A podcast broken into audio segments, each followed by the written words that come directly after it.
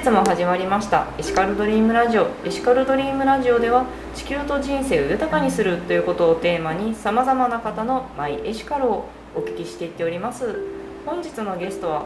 ゴールデンラビットビール代表取締役の市橋健さんにお越しいただいてもらってます。どうぞよろしくお願いいたします。よろしくお願いします。はい。市橋さんはまあ、あのゴールデンラビットビールというところ、まあ、会社員をしながらでも活動しておられるということでいろいろお聞きしたいんですけれどもこのゴールデンラビットビールがどういった活動をされているのか教えていただいてもよろしいでしょうか？そうですね。ゴールデンラビットビールはですね、えっと、奈良県の本当に奈良町と言われるですねもう皆さんがイメージつかれるようなあの鹿がいてるようなところなんですけれどもそっちのど真ん中でですねクラフトビールの醸造をしておりまして地場産品とかをうまく活用しながら奈良の魅力っていうものをまあ広めていければなという思いでビール醸造っていうものをやっています。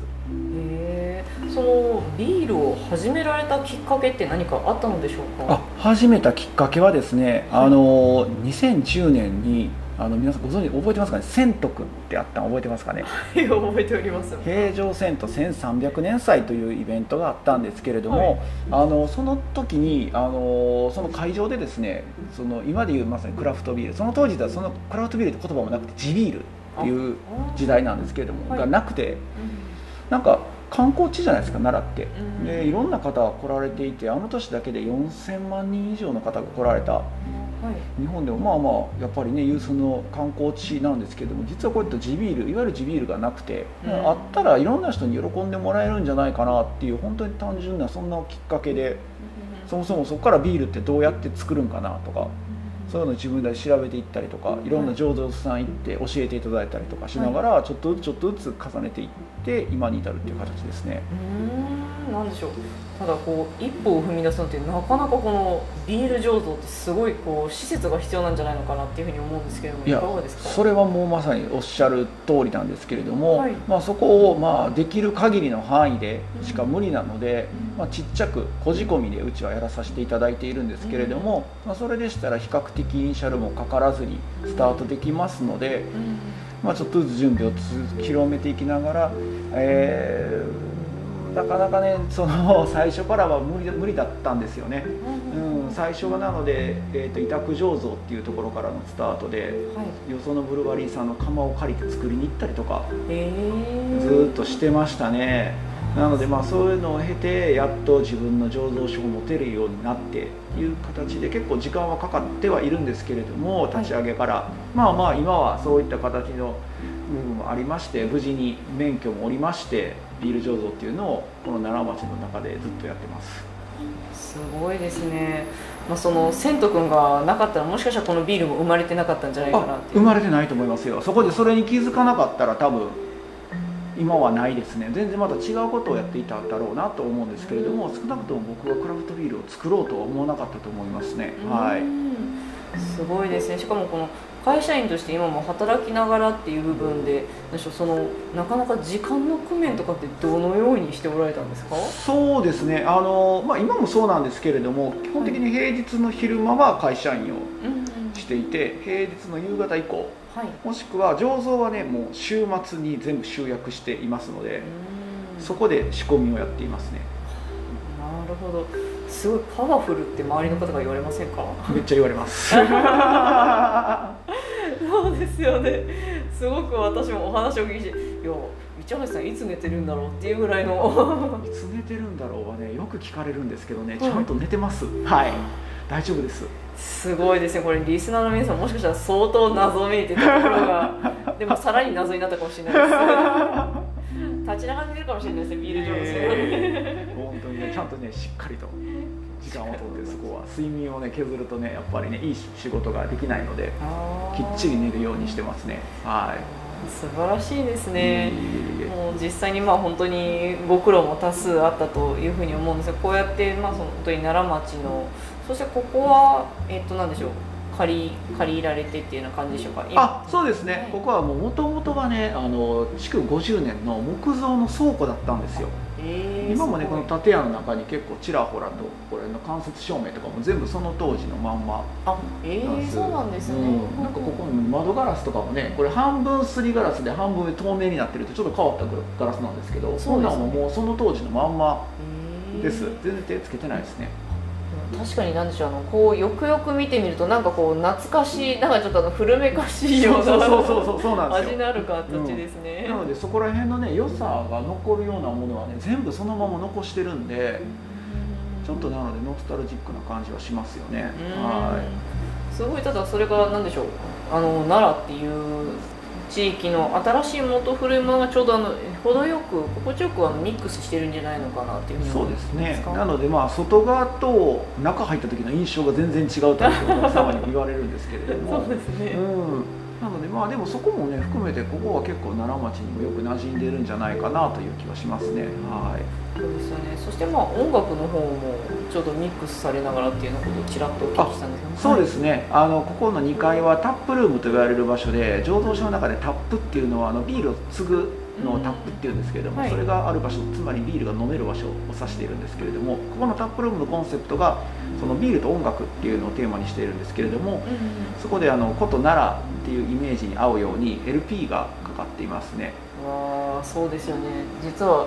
もうちらちらもう見てもいいぐらいなんですけれど あのあの実際のプレイヤーとかもあれも1980年70年代後半から80年代ののが全部揃っていましてあそこだけ大体時がもう止まってますね。すごいですよね。めちゃくちゃいい角度でしかもライト当たってるっていう、最新曲とか一切ないんで。いや良い感じだと思います、はい、大体70年代を中心に古いもので1955年代のレコードとかもあって一番新しくて8090年代はないと思いますね。80年代ぐらいまではの LP で全部。今で250枚ぐらい。わあすごいですね。なんか気づいたら増えてましたね。ありがたいことに。なるほど。確かにこうなんとなくこう皆さんこう自分のお家に帰ってくるような感覚であちょっとなんかここに来た時にこの音楽聴けるように置いとこうかなみたいな。あそうですね。あのレコード自体がね全部寄贈で成り立っているので素晴らしい。あの皆さんのタンスの奥に押し入れの奥にしまわれていたレコードを引っ張り出してきていただいてあのここやったら聴けるからっていうのと、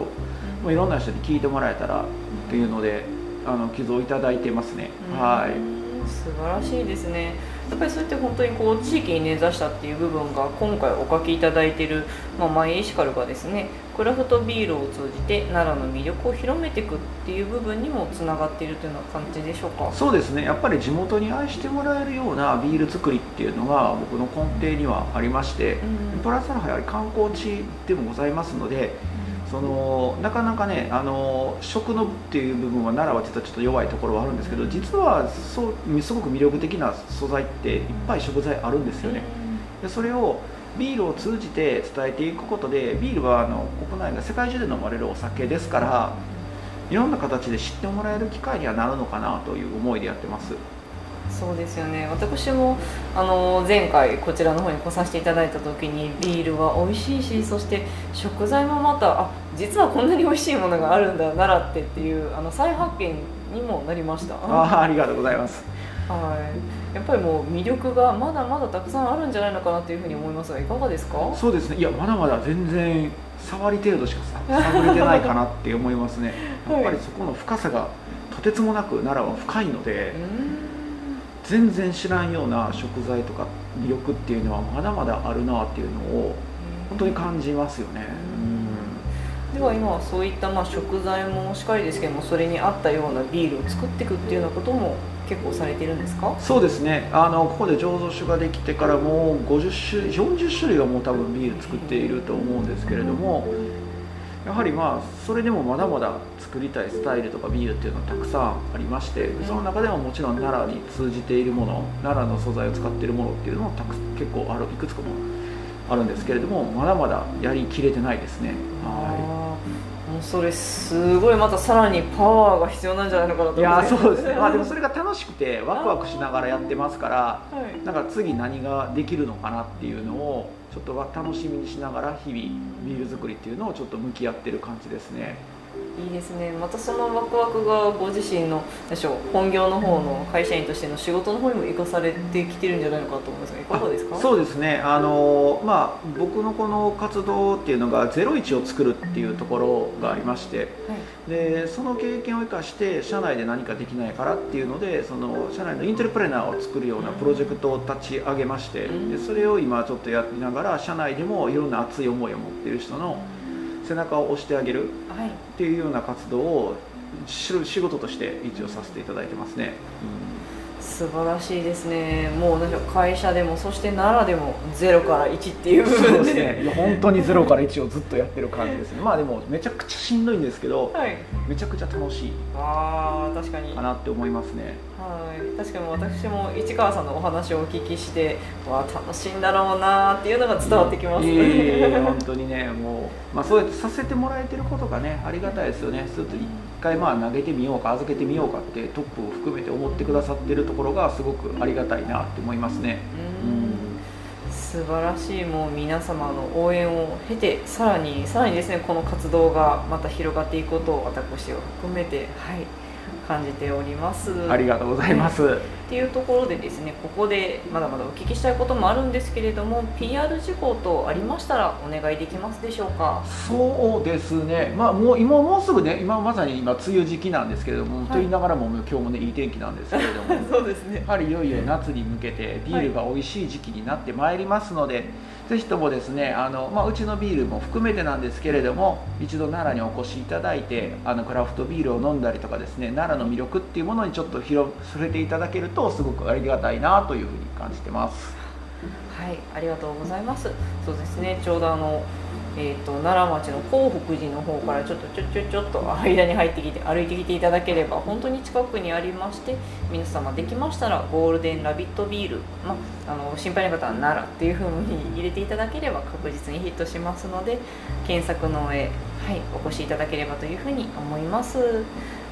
ではですね一番最後になるんですけれども私が市橋県のマイエシカルはというふうに言いますのでフリップボードに書いている内容を読み上げていただいてもよろしいでしょうか。はい、はい、